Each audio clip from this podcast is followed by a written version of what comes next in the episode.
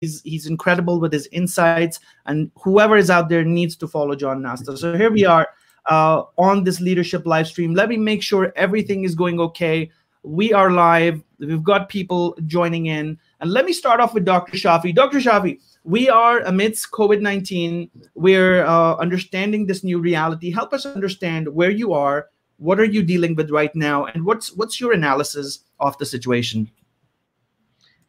Thanks, uh, Ian, for the invitation uh, to join both Naveen uh, and John Nosta, of course. Um, as a big question to ask at the outset, so much is going on. So I think the uh, headline news is that COVID 19 will change and transform the way that we deliver healthcare, not today, but the future. The world is in a different place now. We're seeing innovation, we're seeing fast track new ideas coming to market and to illustrate how healthcare might improve. What I'm seeing actually is interest where obviously it's concern. We um, COVID nineteen is a pandemic, um, a lot of uh, anxiety and sadness amongst the world with uh, a lot of deaths. At the same time, we're seeing a positive nature where the community is coming together, not just healthcare, entrepreneurs, innovators, big tech companies coming together to how we can overcome some of the burdens of this disease. So what I'm seeing at the moment is this kind of community spirit. So I want to be positive here.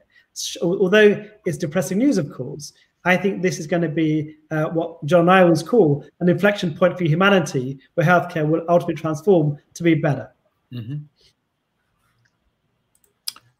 Thank you, Dr. Shafi. I, I'm going to ask you a, a, few more questions about what you've been doing with respect to locally with the NHS setting up hospitals. I read a lot of news about you almost every day. Uh, so we'll talk about that in a in a few seconds. Naveen, let me go over to you. Tell us a little bit about what you're seeing, uh, the transformation that's happening in the world generally because of COVID 19, uh, and where we are right now.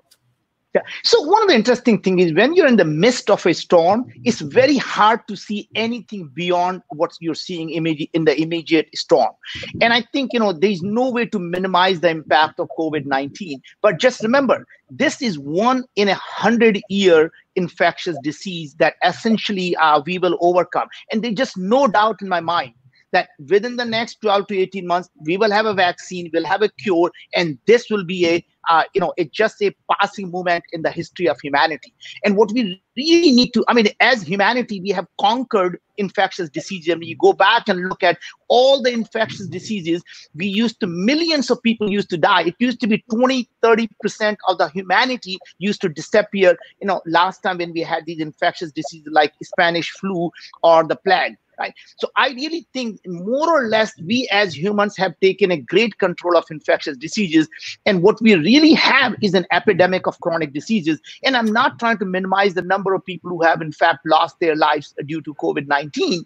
But the fact is every single year we lose millions of people from cancers, millions of people from heart diseases, millions of people from diabetes diabetes and autoimmune diseases, Alzheimer and Parkinson, and all these chronic diseases. To me, the greatest epidemic of humanity is the chronic diseases.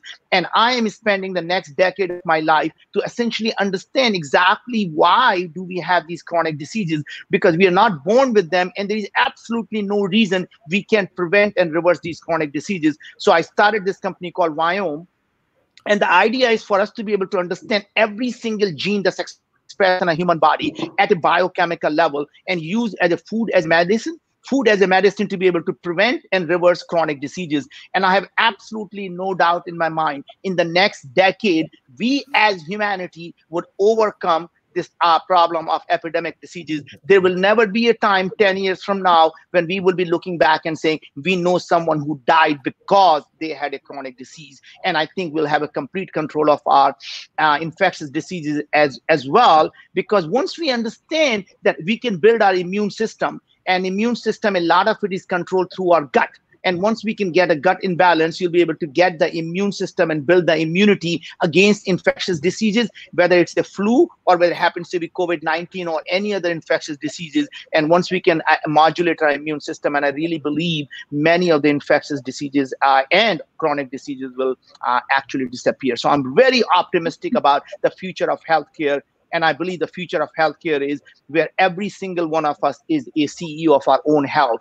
And we're going, health is going to be democratized, health is going to be consumerized, and health is going to essentially, to some extent, become a part of everyday life.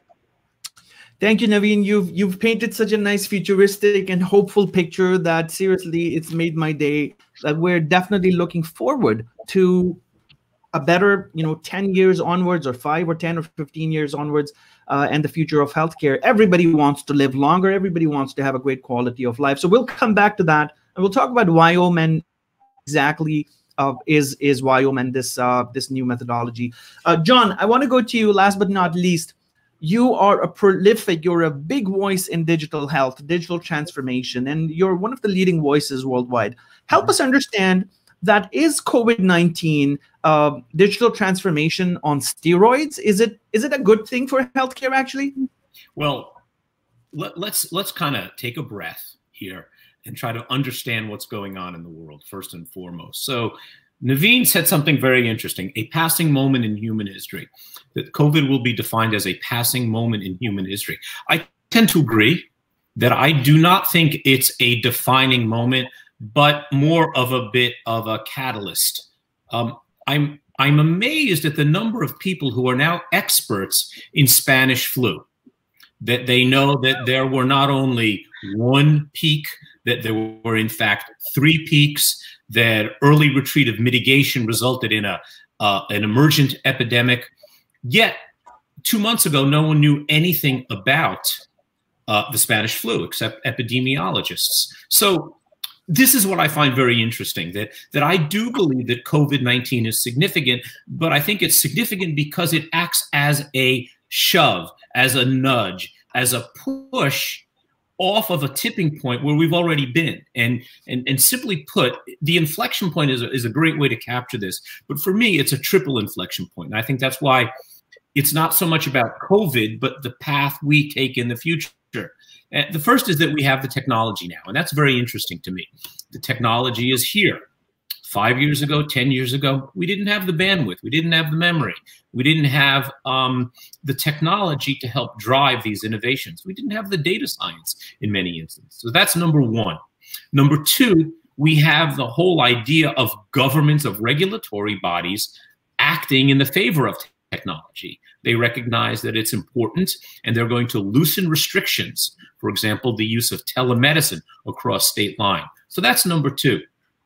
Number three is the moral and social imperative. And this is really the, the, the final driver. It's the right thing to do. Telemedicine was an option.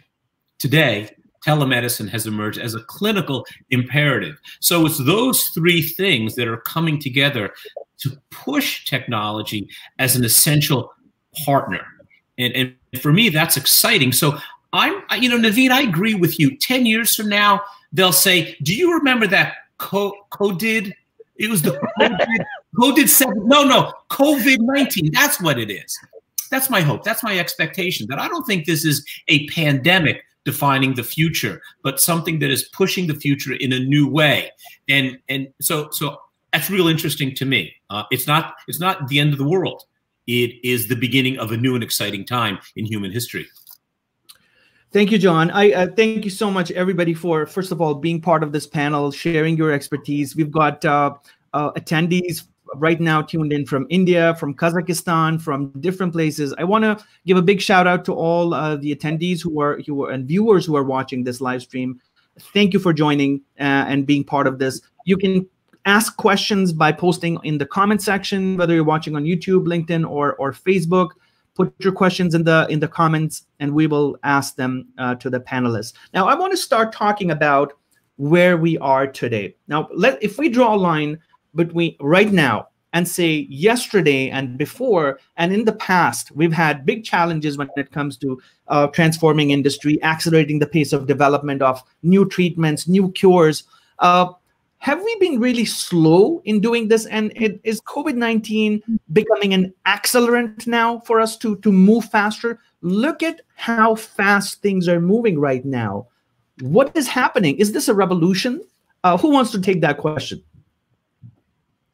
sure I, I, I, go ahead. Go ahead. Oh, yeah, sure. So I think there's two things. We, we're all assuming this COVID 19 is going to accelerate. It's kind of what we're seeing today because the need for patients is great. Whether we whether we do 3D printing of PPE, whether we're going to accelerate vaccines as fast as possible by crowdsourcing the information, whether we're creating ventilators on mass, for example, we're seeing the need uh, for moving as fast as possible. So regulations have changed, as John alluded to already. So things seem there's less bureaucracy currently because of the drastic requirement for improvement to save lives. The question for me really is going forward, will we fall back to our usual um, kind of um, slow paced uh, innovation cycle that we have? Or are we going to reset that balance, reset the clock? Because actually, no, we're not going backwards, we're going forwards, but from a different point. There'll still be some bureaucracy, still be some hurdles to overcome. But I think that the world will be in a different place. John, John mentioned telemedicine, and let's take that an example very quickly. The telemedicine has been there for about 10, 15 years. We've all been using it for some virtual consults, etc., in the past, but with little traction. Not many people using it properly, and there's a lot of interest. Now we've seen an explosion in telemedicine. For example, each company now is doing four or 5,000% of the work it was doing before. It's offering free service because it's completely inundated with work. And so will we go back to normal? No, my own hospital, the Royal London now, is doing telephone triage and virtual consults. Going forward, we've seen this as a huge benefit. We won't go back to face-to-face. It's reset, redesigned. It's almost retransformed where we're starting from. As John has said earlier, this is a new kind of experience for all of us. So the next 10 years, is a new starting point for all of us. That's kind of thing where we are. Naveen. I think I want to take a step further here. I really think we are living in a most innovative decade in the human history mm-hmm. period. There mm-hmm. are going to be more changes coming in the next 10 years than we have ever seen in the uh, life cycle of humanity. Uh, and the reason is this is the first time there is a confluence of exponential technology that's making it possible. And I think John alluded to some of the stuff, which is, you know, the sequencing. The cost of sequencing a gene expression or even genes is coming down so fast. It used to be hundreds of thousands and millions of dollars, and today you can do that for under hundred dollars. Right now, the fact is, for the first time, if you were simply relying on the gene sequencing, which is DNA, you would have never found the virus because this is an RNA virus. That means understanding the RNA virus, you have to be able to do the RNA sequencing. And that to me, that's the key. The, now, for the first time, the humanity has all the technology at its disposal, and each individual and a small group of companies are now capable of doing things that only the Fortune 500 companies or the superpowers could do before. A guy in a garage can go power up and today can sequence the COVID-19 to be able to go out there and get amazing computing power at AWS, to be able to use a massive amount of AI to be able to find out how to build the immunity against this, and to be able to do the thing that would have never been possible. And that means every single one of us can now go out there and change the trajectory of how humanity is going to live. And mm. that to me is the biggest thing. Every one of us can go out and be part of the solution rather than constantly bitching about it and saying, why can't someone do something about it? You can be the solution, saying, what can I do about it? And go out there and essentially be, uh, be a solution. Thank you, Naveen. I, I love the open and forthcoming uh, way that you're t- talking to us. And that's exactly why we're here. John, you were nodding your head. Well, once the toothpaste the technology toothpaste is out of the tube it's very hard to get back in. So so for me what was startling is that people realize how easy it is to do a telemedicine visit. So when that happened that was like gee this this is pushing me over the proverbial threshold. So so that's that's number one that i think that is fascinating to me. Number two which is really interesting is that we're at a point where while your opinion matters, and, and I know this is really a controversial thing, um, it's more about the data. And we're seeing now that we, you can show me that X or Y might be working, but if I don't see the data, that, that I have no real way to understand the practical application, whether it's remdesivir, whether it's hydroxychloroquine, whether it's even, you know, um, very, very restrictive social distancing, we don't really know that it works. Actually, we don't know how it works. Is it a threshold phenomenon? Is it social distancing at home and in subways? So for me, the big tool here is that data has emerged as truly the new currency. Now, now as we look forward, I want you to look back for a second because it's great to have new ideas. It's great to have telemedicine. But I think one of the big issues here is the, the functional diffusion of innovation into the system. But simply put, people have to unlearn. It's not only learning, they have to get out of this rut. And I would put physicians and healthcare providers in that rut in many ways because they're used to doing certain things a, a, a traditional way. And maybe that's drug development. so for me, we have to unlearn. Before John, we, we have luckily we have we have Dr. Shafi here. He's a practicing mm-hmm. medical practitioner. He's a surgeon. He's out there doing what he does best. Is it so easy, Dr. Shafi, to unlearn? I mean, traditional doctors are learning for 8, 10, 12 years yeah. before they specialize. How easy is this, this unlearning process? That's a really interesting question, and, and one that I've pondered on for many, many uh, years over my lifetime. So you're right. Medicine, sadly, uh, doctors, healthcare professionals are stuck with what I call dogma and tradition. It's kind of who we are. Yeah. We're risk averse generally as healthcare professionals, as doctors. We don't take chances. Obviously, there's a reason for that about patient care, but the, the problem is we have incremental changes which aren't great for us. So the problem we have now is the mindset, as Naveen said, should be more exponential, should be different. So how do we change the mindset of every healthcare individual to be exponential? That's a huge problem, huge nut to crack. So obviously there's a few people, I guess like myself and others, who want to innovate, who want to push the boundaries. The vast majority are stuck. I think the COVID 19 will help them understand that we need to move on and transport, uh, form, transform our minds, certainly. But if you think about even education, for example, education has really changed with COVID 19. We see online education now taking off. People on Zoom, on different platforms now, like this, educating themselves. So that will change. So I'll give an example of what I've been uh, trying to do. So surgical teaching. So I'm a surgeon. I've been teaching for many years to my students here and abroad. It's very much um, done in a fashion where you have a small amount of people in the operate, operating theatre or the OR, uh, if you're in the US, for example, and you teach some skills um, to a small amount of people.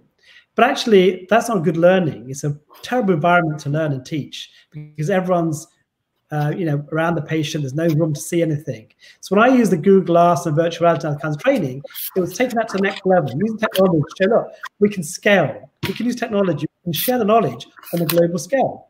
So they call me the virtual surgeon, Ian, for, for one reason or the other, because I've been looking at how we use virtual consults, holoportation, looking at holograms, avatars, these digital interfaces to share knowledge. And what we're seeing now is that's coming to in being at the moment. The real problem, of course, is how do you persuade people change their mindsets? That's education. That's digital transformation. That's changing the framework for them. But I different think... incentives.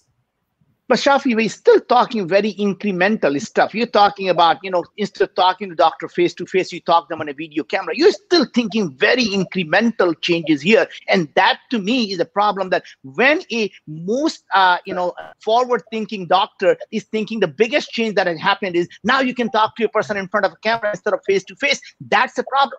The problem that we're really seeing is the innovation is moving so fast. The research and the data is coming so fast. The human mind mind cannot process and read that much information what's ge- being generated every 24 hours that means that fundamentally we have to rethink how the healthcare is going to be delivered uh, you know it has to be driven through artificial intelligence mm-hmm. that means the ai has to become a part and parcel of how a medicine is practiced. You can no longer say it is a man versus the machine. It is the man and a machine working together and the data being analyzed constantly through the artificial intelligence, providing the information to the doctor so they can essentially use it. Um, and that to me is going to be the key is there is a 20 year gap between what happens in the lab and what you see actually in the practice. And that has to change because the doctors now are forced to realize that they don't know things. That means they are now doing that things phase 3 trial directly rather than going through phase 1 phase 2 and that is a regulatory part. But i really believe that even when you go to a medical school no one is taught about uh, nutrition So basically, a doctor with a great, you know, heart and a good meaning doctor, what they are ta- taught is you give me the ill, I'll give you the pill. And for all practical purposes, they become the salespeople for a pharma company. And all they're doing is simply prescribing the pharma drugs without even looking at it and saying, hey, let me understand what might be causing that autoimmune disease Instead, they say, let's just suppress the damn immune system because you got this problem. Let's suppress the symptom, and that's all we got right now. Every single time we are simply, when it comes to chronic diseases, we're simply suppressing the symptom rather than trying to understand what is causing the disease and look at the cure. And as a cynic, I might even say that whole healthcare system is designed to keep people sick because everyone in the medical, mm. you know, if you look at the industrial medical system, everyone makes money when you're sick and no one makes money when you're not sick. So they have an incentive to keep you essentially with a chronic disease, and chronic disease means a lifetime subscriber, right? And that to me is a problem when the pharma companies knows that suppressing the symptom, you have a lifetime subscriber, curing a patient has a one-time cure, and that they don't want that. And that's the problem that we need to solve. And that's why you need entrepreneurs who say, you know what, screw it. I'm going to go fix the problem because I don't need to, I don't have a baggage of that drug that I need to sell. Mm. John, John, you see things. Uh, a, go ahead, Dr. Shafi. Go ahead. I agree, more. I agree with you absolutely. So we, I think, all similar in this kind of exponential change. We want to change that world for the better. The problem we have is that um, uh, discourse. We are those kind of changes. We understand what's required, but the system itself is unable to change, Naveen. That's the real problem. So yes, we can push hard, and we should be pushing hard, redesigning, reimagining healthcare. The problem, of course, is 99% of the people and the systems aren't fit for purpose. And that's a difficult problem at the moment to, to crack. They had to change ultimately as the technologies come in, as there's new experiences and new ideas come to fruition.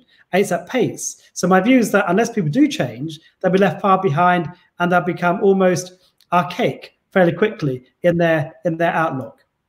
John.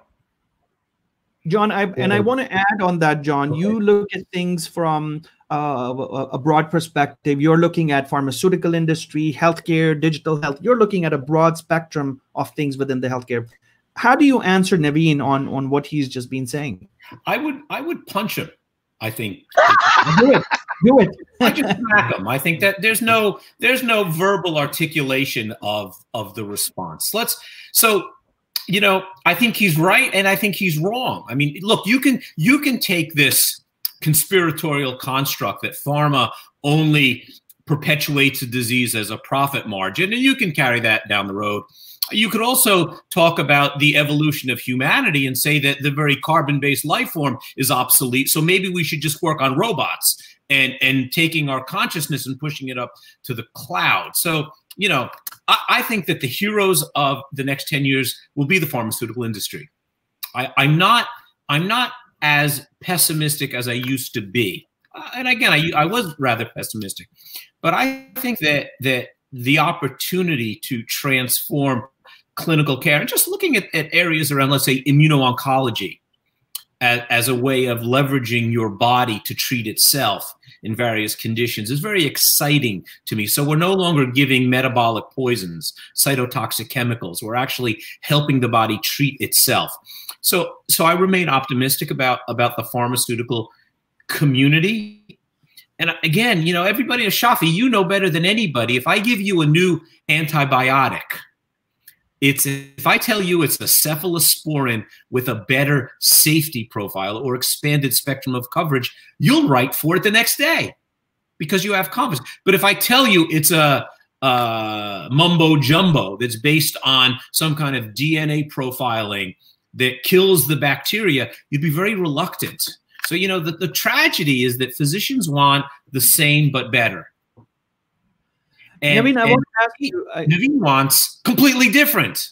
Hmm. Well, and, what I'm really, uh, what I'm really trying to say is that there is a time and a place, and I'm not suggesting that people have bad intention or bad motive. It is mm-hmm. they are not taught to be essentially looking at what is coming down and they wait until it has gone through the system for 20 years and i really think what changed the industry in every industry forget for healthcare for a second is the consumerization when you're starting to see the latest cutting edge stuff coming out in the lab and the consumer now has access to that information consumer starts to ask the doctor hey doc what does this really mean? Right? So for example you know, uh, at Viome, we are able to do at-home testing. We are able to look at every gene that's expressed in your blood every gene that's expressed in your gut. That means every single microbiome, what they are mm-hmm. producing. Yeah. And then we are able to simply say, looking at all these things that are going on, here are the things, the foods that you should eat and why, and here are the foods you should avoid and why. And it's not about, hey, are these food healthy or unhealthy? They are unhealthy or healthy based on what is going on inside you right now. So for example for me it says don't eat broccoli and don't eat cabbage and don't eat brussels sprout. And they were all simply because my gut microbiomes were producing tremendous amount of sulfide that was causing inflammation in my gut. So we can say if the food that contains high sulfate is going to be bad for you right? And my point is same type of thing. I was eating a lot of uh, protein and I was having a massive amount of protein fermentation in my gut, leak, uh, causing ammonia, and that was essentially causing inflammation. I could not digest spinach because my oxalate pathways in my gut was not very active. So my point was simply by changing the diet, what we are seeing is there is a tremendous amount of impact people have. And the problem we have had in the past is there has never been a data-driven approach to food, and the doctors, for that matter, has always said the food is not a medicine, even though we knew 2,500 years ago when Hippocrates said. So we every doctor takes a Hippocratic oath, except they forget what Hippocrates said, which says all diseases begin in the gut. One man's food is another man's poison. Okay. Let okay. food be thy medicine. Let thy medicine be the food. And well, we forgot that medicine is a food. Well, you know, while they're while they're saying that food is medicine, they're also swearing to the god Apollo in that in that oath. And, and i don't i don't subscribe to the god apollo for my except, theology. Now hold on. Wait a second. Let me finish. Let me finish here. The magic of Viome yeah. the magic of Viome is not consumer centricity. It's nope. science. Yes. it's science right? Yes. you are and, and there's a big difference because i don't think that i think that having a product or company that's consumer infused is very important. But I think this this silliness that we put the patient at the center of all we do is wrong. I think from a pharmaceutical perspective, we put science at the center of what we do. So that's why I, I kind of, you know, everybody wants to be Apple, everybody wants to be Amazon. But funny, you know, I, I don't I don't think they can play in that arena. So it's a very interesting mix, Naveen. You know, so John, I, think- I agree with you. Science mm-hmm. is the center but the who uses that science and how do you get science in front of the person who actually needs it that is where the key is. So no. we are driven we are driven 100% by science right? So we look at actually what genes are expressed what metabolites are being produced and exactly what to do with that and not just in the gut. We also look at your blood. We look at you know oral microbiome. We take basically we digitize the human body and once you can digitize the human body, you can now look at the stuff and seeing if these are the biochemical activities, how do you manipulate them using bioactive compound, which may come from food, they may come from supplement, or they can come from drugs. But the point is no longer it is a myth it is a science. So I do agree with you, but I think, John, what you're going to find, and I challenge you that in the next decade, you're going to see just like anything else the consumer is becoming smarter and smarter and they're driving the healthcare experts in their direction so if you go back to a, your genetic report and you go to a doctor your a primary care physician and say doc i got this gene expression tell me what to do about it they look at you first of all they're saying I have no idea what you're talking about. I don't even know what the hell the gene is. And by the way, the next reaction is this is all bullshit because I don't know about it. I'm not going to make you look myself make okay. myself look bad. Right. I'll give you that point, but I think that the consumer is not going to be smarter. I think the consumer will be empowered and technology yes. will be smarter. That's fair. Uh, that is absolutely fair. So Dr. Shafi, and- Dr. Shafi, is the consumer, is the patient at the center of what you do right now? Dr. Shafi, I want your comment on this. That's a really good question. Obviously, fascinating to hear both Naveen's and, and John's views. Um, and, and I guess our perspective, we try to put the patient at the center of our conversation. Uh, we try to have a holistic approach to medicine. And a holistic approach is something that's uh, very commonplace, particularly in cancer, what that I do. I'm a cancer specialist. So breaking bad news, managing the patient through uh, life, end of life, for example. It's very much a experience uh, of the whole person. With lots of people involved, we have uh, multidisciplinary team meetings. We have a lot of specialists together, nurses, clinicians working on the best premise of that care and using the science, as Naveen has mentioned. I think that going forward, it won't be just about that conversation. It is about this personalized care. If we use the science in that sense, we get the the profiling, we get the data around their bodily functions, we have more physiology, we have more data-driven healthcare, then I think there's a combination of both. There's a holistic approach about life in general, about how you feel, how you how you interact with your families, how the illness affects you in your work, etc., all that kind of thing, as well as the personalization, which is data driven. So I think we're moving into an area. It's going to be very sophisticated, no question. very, uh, I think, very directed to individuals. I'm hoping the next 10 years, by 2030, we'll see this kind of personalized healthcare being rolled out. We'll see much more data being available. We'll be seeing people wearing sensors, wearables. We'll see remote care as Naveen said quite rightly, chronic disease would manage much better. Mm. Well, back on the very first conversation that Naveen was saying is that about living forever. I don't think people want to live forever. I think people, if you take a person, say, look, here's 70 years of your life, but you're going to be healthy and you have a good life, rather than living to 120. They'll take it. I'll take it any single time. Right? I did a whole thing. I did a presentation around this. And I think that living forever isn't the goal at the moment. It's maintain healthcare for as long as possible to have all your faculties together, all your physiology working, that's kind of where, where we're getting towards maintaining wellness, maintaining health, and having this data-driven healthcare the next 10 years. So data, data is, uh, of course, becoming a pivotal thing when it comes to different industries, of course, with healthcare as well. My question is that are we really able to gather data as we would like? I know Naveen, you're you're trying to do that with Viome, you know, digitize the body, get the data from an individual. But when it comes to the healthcare system, I really, this is my personal opinion. I think we're really slow in getting data together, extracting data from patients out there in the field. And look at the COVID 19 crisis right now. Everybody's just struggling to control it. If we had the data, I don't think we would have been in, in such a big fix. What is your opinion, John? I want to ask you because you're you're you're the master of uh, digital health. Where are we in America, in Canada, in the UK, in the modern world, if you will, with respect to actually knowing our patients, knowing the data, and being able to capture it, whether we have technology or not. What's what's your analysis on that? Well, let me let me just jump back really quickly to spark the argument a little bit more with you guys. Um, the notion of patient centricity really just makes me crazy. Um, I, I kind of think that humans are antiquated modalities largely, and and you know how many Shafi don't answer it, but I'm going to ask the question, okay? But don't answer it. How many social scientists does St. Bart's have? Hmm? How, how many social scientists, psychologists work at Novartis? Huh? Zero, right? So I think that the focus is on technology as the center. That's what we do. That's where we get so smart. Then, then of course we have to connect it to our humanity.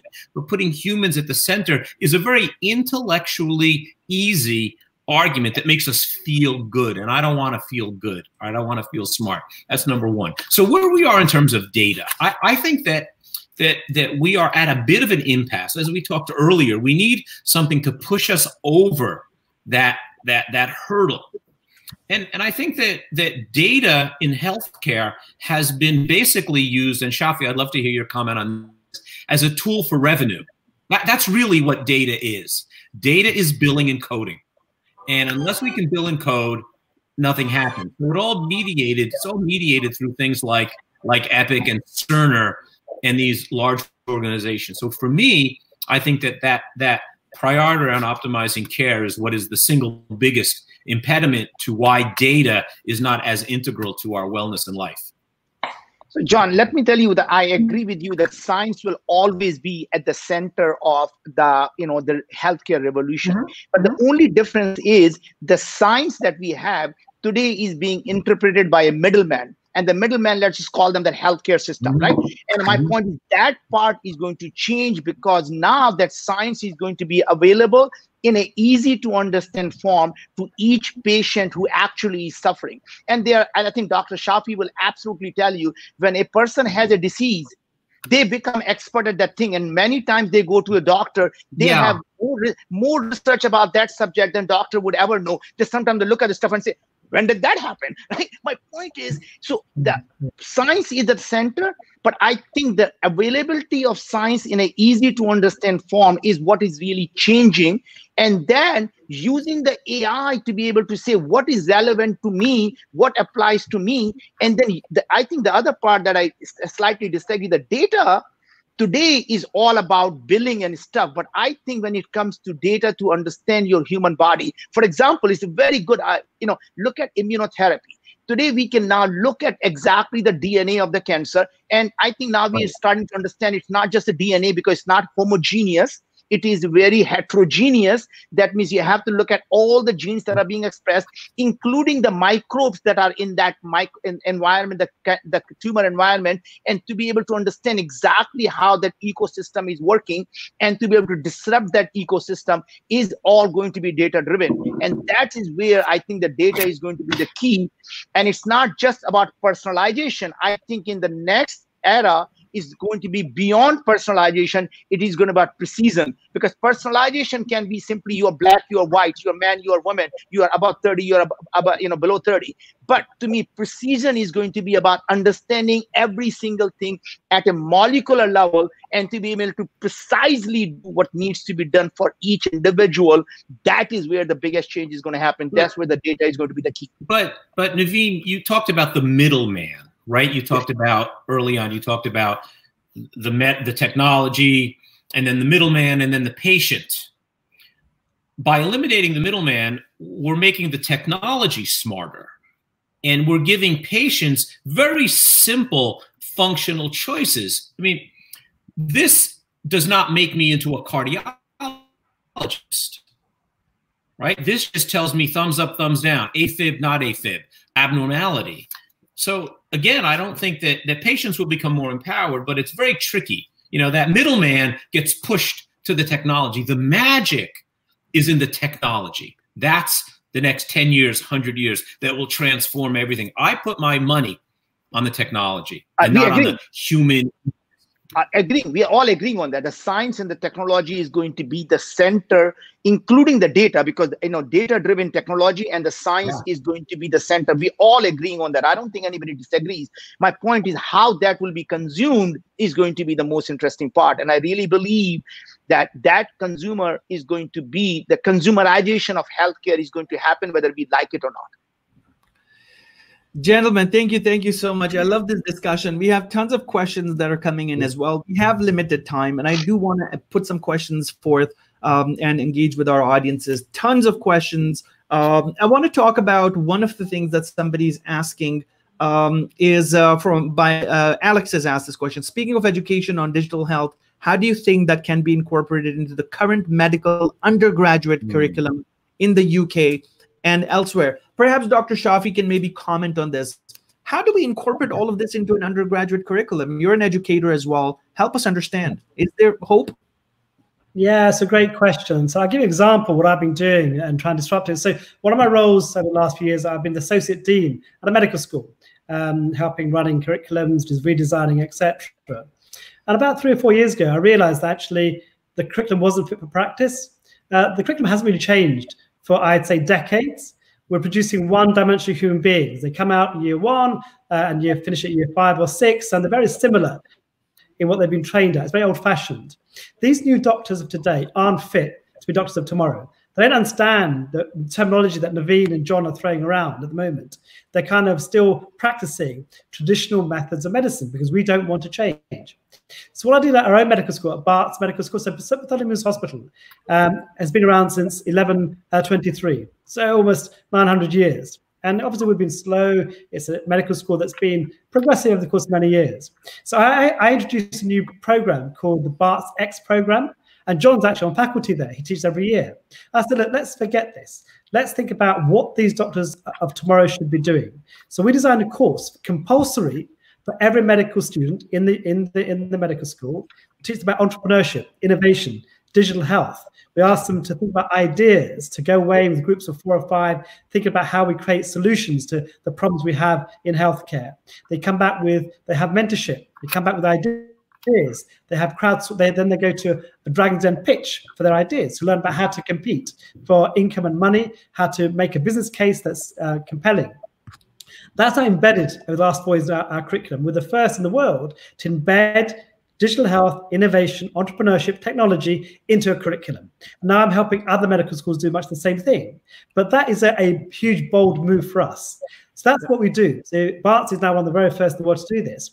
Also, remember, after that, you have to continue that. So I'm building digital academies now, not just for the UK, also for Abu Dhabi, and I am advising the government there to say how can we transform that working population who are interested, who don't have the knowledge, who have the curiosity don't have the traction or the uh, necessary resources, let's create that for them. So I'd say every medical school should be putting this in the curriculum tomorrow. They should also arranging a digital academy for postgraduate training so that it's seamless. It becomes normalized. This is who we are. And that's the only way we produce what I call the digital doctor of tomorrow, but today. And Naveen, I'd love you to speak to our students next year. I would love to. Naveen, I have a question for you, and uh, we're all for uh, answering questions. Anuradha is asking that my microbiome-based diagnosis is still fuzzy because we do lack expertise in genetic and microbiome counseling, especially a consumer-centric approach. Can Naveen comment on this? Absolutely. So I think the old approach of microbiome used to be essentially looking at these um, at a were at, you know at a very crude level. So they used to be called based on uh, 16s right? So you look at these community at a genus level and really you can't do anything. The science has fundamentally advanced now not just to genomics but to metatranscriptomics. That means now we know every, not only the who is there inside you but what they are actually producing. And once you understand the molecules that are being produced it becomes extremely actionable so as I was saying with Viome, we are able to see that your production of LPS, your production of butyrate, your production of bile acid, your production of every single thing from metabolic pathways and stuff, and uh, you know oxal- oxalate pathways, and based on that, we can tell you exactly what is causing the issue in your uh, gut and how to balance it. And basically, we recommend the right set of food that you should eat and why and we give you the reason why. And we tell you the other foods you should avoid and why. But and same type of thing we actually now going to be giving you the actual ingredients in a, a, pill form that you can take that are designed for you. That means it's on demand custom pill just for you based on what you need right now right? And that thing has never been possible. And to me you no longer have to guess what is going on because you can see at a biochemical level at a molecular level everything that's going on. And it's not just in the gut. You're able to see what's happening inside your gut how is it changing the inflammation in your body how is it putting your cellular health how is your mitochondrial biogenesis? How your mitochondrial energy production? And you're able to look at all of that and start from the top of the tube like your saliva. How your oral microbiome transforming the food. And by the way this gut microbiome and the oral microbiome it's not just for the food. It is also for the drugs you take in many cases now we see that when you take a drug it sometimes gets metabolized differently in different people and that's why they have different side effects and different efficacy. So in the case of parkinson's disease a drug called levodopa in several people the drug gets metabolized by gut microbiome and people have no effect. So to me the whole idea it's going to be that everything is going to be precisely and personalized for each individual whether it is your drug whether it is your food or everything you in take to be able to balance your body and essentially keep your body in homeostasis and good health. Thank you, Naveen. Uh, John, I have a question for you. Jaydeep is asking, what does the next one or two decades look like for healthcare professionals, given man plus machine? What does compensation and lifestyle look for nurses and doctors? Wow, that's a tough. That's an interesting question because it's very, very broad. Um, so when we talk about medical education, and and we talk about you know the traditional medical path. And shafi knows this better than anybody. You know if i asked him to recite the cranial nerves or i asked him to talk about the krebs cycle and 1,6 fructose diphosphate he'd be able to articulate these things because that's what good students learned. And if i were to take out my smartphone when when doing rounds and ask my phone what the differential diagnosis was for um, right lower quadrant abdominal pain, I would get in trouble. I, I would be looked at as cheating somehow.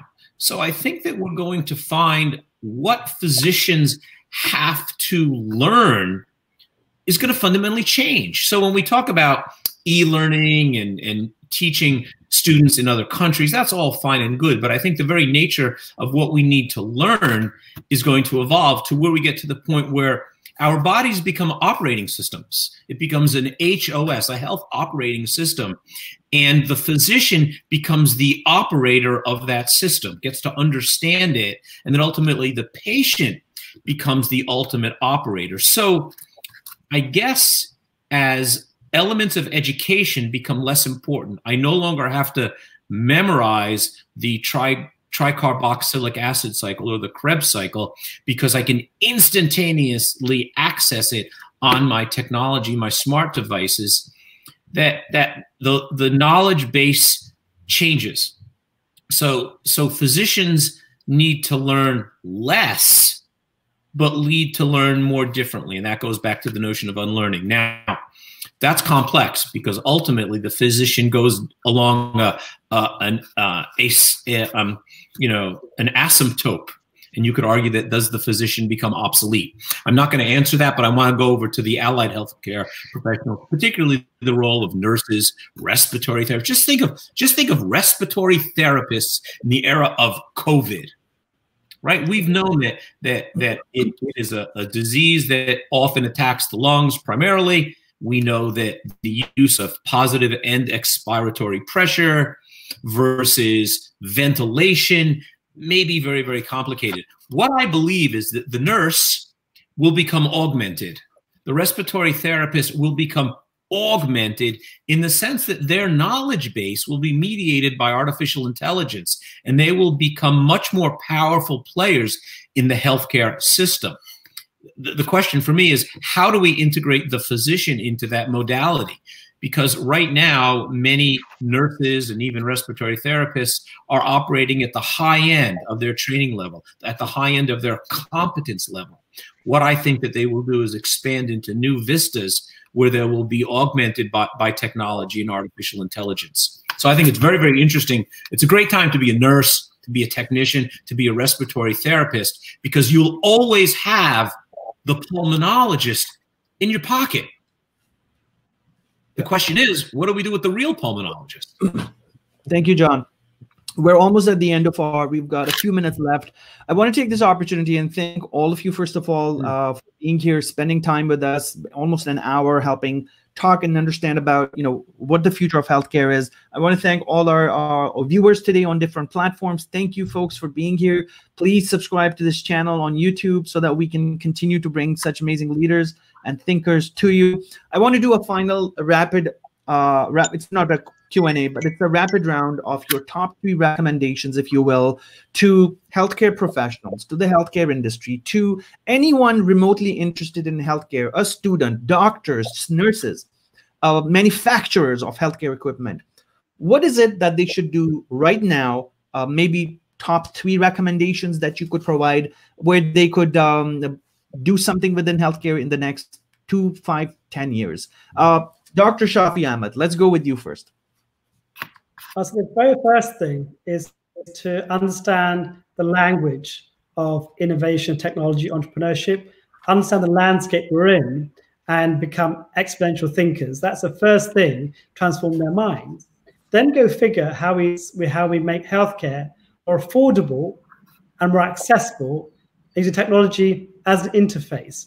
Um, and that's kind of thing I think is necessary for everyone to understand the kind of the complexities, but how we can overcome some of the hurdles. And also think big. Think, as Naveen has said already, let's think how we change that world and actually how much impact you can have just individually and collectively. Thank you, Dr. Shafi. Uh, John, let me go over to you. What are your top three recommendations to to the entire community and industry out there? Number one is recognize that we live in a data-driven world that even though emotions are powerful drivers of activity, we are becoming more um, um, appropriately connected to data, data, data. So I think that, you know, if I were in college, I'd want to study data science because I think that um, that that's going to be the basis for every decision from the food we eat to um, complicated aspects of epidemiology. So we have to embrace the technological nature. It's been said that we have IQs and EQs, right? It's our intellectual quotient, how smart we are. It's our EQ, how empathic we are. I believe that our TQ, our technology quotient, will be an independent determinant of our success, whether it be in the schoolroom or in the operating room. The second thing is I would build a brand build your brand. Recognize that in today's world, we all have a soapbox that we can stand on, that we can stand for things, that we can disseminate powerful ideas at the speed of life instantaneously. Einstein called it spooky. He called it action at a distance. But what happens in Boston happens in Wuhan, happens in San Francisco, happens in London instantly. So we can build our brand become the experts that we want to be. If we have a good idea, it's the power of that good idea that becomes resonant in the marketplace. You no longer have to be an academic professor to do that. And finally, connect, connect, connect, connect with people. Google is great. Everybody uses Google. It's a wonderful search engine. But you know, Twitter is the second search engine. It's not just a platform to say things, it's a platform to look at what people are talking about now. So if I want to know COVID 19 or I want to see what people are talking about, about remdesivir, I go to, I don't go to Google. Google's going to give me nonsense. I go to Twitter and I look at remdesivir and I see what people are talking about now. So those are really the important pillars from my perspective. Thank you. Naveen, uh, your recommendations to uh, all our viewers and this video is going to reach many many more people. What are your recommendations for healthcare providers students doctors nurses people who are uh, producing equipment and goods? Uh, what should we focus on especially coming out of covid-19 because we want to look beyond covid-19 there's an entire uh, era approaching us of digitization robotics virtual reality um, data artificial intelligence what direction and what wind should we would should we put on our sails? Well first of all we should all uh, be very fortunate that we're living in the most amazing time in the human history. Having said that the future is brighter than ever. If you are a student there could not have been a better time because this is a time all the things that industry that are currently at the top of the world are all going to be disrupted I would say in the next 10 to 15 years, half of the Fortune 500 companies will not be in a business. So when the Kodak goes out of business, there is another billion dollar company that's going to come about. As every industry is being decimated, the new leaders are going to come. And if you are a student or entrepreneur, just know that you are going to be that next leader, the next entrepreneur. And the entrepreneurs are going to be the next superpowers, solving the problems that could only be solved by the uh, superpowers, whether it is landing on the moon, living on the moon, is being solved by entrepreneurs. The healthcare is going to be solved by entrepreneurs. That is completely data driven. It's no longer about the opinions. It's no longer about what I think it is about what data tells you and now for the first time you have access to massive amount of data about the human body massive amount of the computing power massive amount of the artificial intelligence to analyze that so if you're a student i would say learn as much about not just data science but as many exponential technology as possible. That means learn about new uh, you know human body genetic expressions learn about neuroscience learn about nanotechnology because there's going to be a time where you're not going to be looking at the thing body as is they're going to be the nanobots inside our body constantly analyzing our body constantly repairing our body constantly providing the information about our body. And we're going to look at in a primitive way that we used to finger uh, you know we used to prick our fingers to get the blood out because you constantly going to be analyzed all the time. Your tiles are going to be analyzing your sweat, your weight. Your mirror is going to be analyzing your smart toilets. You're going to be analyzing your urine and a stool all the time. So we're going to be living in this world of technology, the world of sensors, that everything is going to be analyzed by you and i think you're going to be constantly being giving a feedback on what to do what not to do. And you're going to be essentially to large extent uh, going to be uh, driven by artificial intelligence even though we believe we humans don't want someone to tell us what to do but the technology is an amazing teacher. You look at google maps today. I think i know my area and Google Maps says take a left turn. I say, no, I know my area. I'm going to take a right turn. I get stuck in the traffic. The next time I listen to the doctor, Google God, and he says left turn, I take a left turn. I don't argue about it. And that's how the technology is. He's going to make a recommendation. Go to this restaurant. You love it. He said, I love that technology. I'm going to use it. And I think we're going to some some extent the technology is going to be our agent, our our companion, and someone we trust. And I think is not going to be evil. Technology itself is not bad. It's the humans that do something bad things with it. Incredible, incredible. I, I wish I could spend more we we could spend more time with you folks, but I know everybody's busy. You've spent uh, in the last 60 minutes with with all our viewers. I do want to thank you for your time, your suggestions, your recommendations, your guidelines uh, communicate with people, start learning, start paying attention uh, to what's around you, and and as Naveen said, go out there and innovate and and push the boundaries, go into entrepreneurship. Um, I am going to um, bid farewell to all our uh, viewers uh, and panelists. Please hang on uh, for for a few minutes. Um, thank you so much, viewers, for being part of this uh, tons and tons of comments. I've been unable to put all of them um, on the screen, but thank you for being part of this amazing conversation.